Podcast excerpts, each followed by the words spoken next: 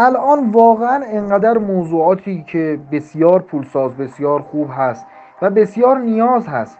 ببینیم ما فقط به دنبال این نیستیم که از مردم پول بگیریم.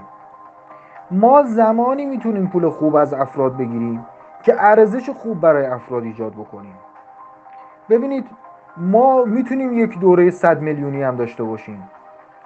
چه اینکه ما برنامه هایی حالا دوره ای که مثلا همه افراد شرکت بکنن نه ولی برنامه هایی داریم که تو شرکت های اجرا می‌کنیم. یک پلنه. یک پلن بازاریابی و فروشه که در حدود 200 تا 350 میلیون تومنه اون اجرای اون برنامه. به خاطر اینکه یک فروش بالای یک میلیارد تومن رو بعد از چند ماه تضمین می‌کنه تو اون شرکت. من همیشه این رو گفتم. اگر یک کسی بتونه یک میلیون تومن به جیب من اضافه بکنه من حاضرم که 200 هزار تومان بهش بدم. همین استراتژی رو در کارمون پیش ببریم.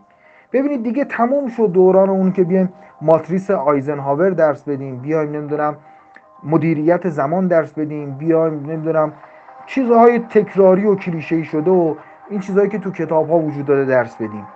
باید یک چیزی رو بگیم که اون فرد اگر تا دیروز یک میلیون درآمد داشته حالا بتونه دو میلیون درآمد داشته باشه و از اون یک میلیون ارزش افزوده بخوایم که یه عددی رو به ما بده به عنوان مبلغ دوره. این خیلی راحت اتفاق میفته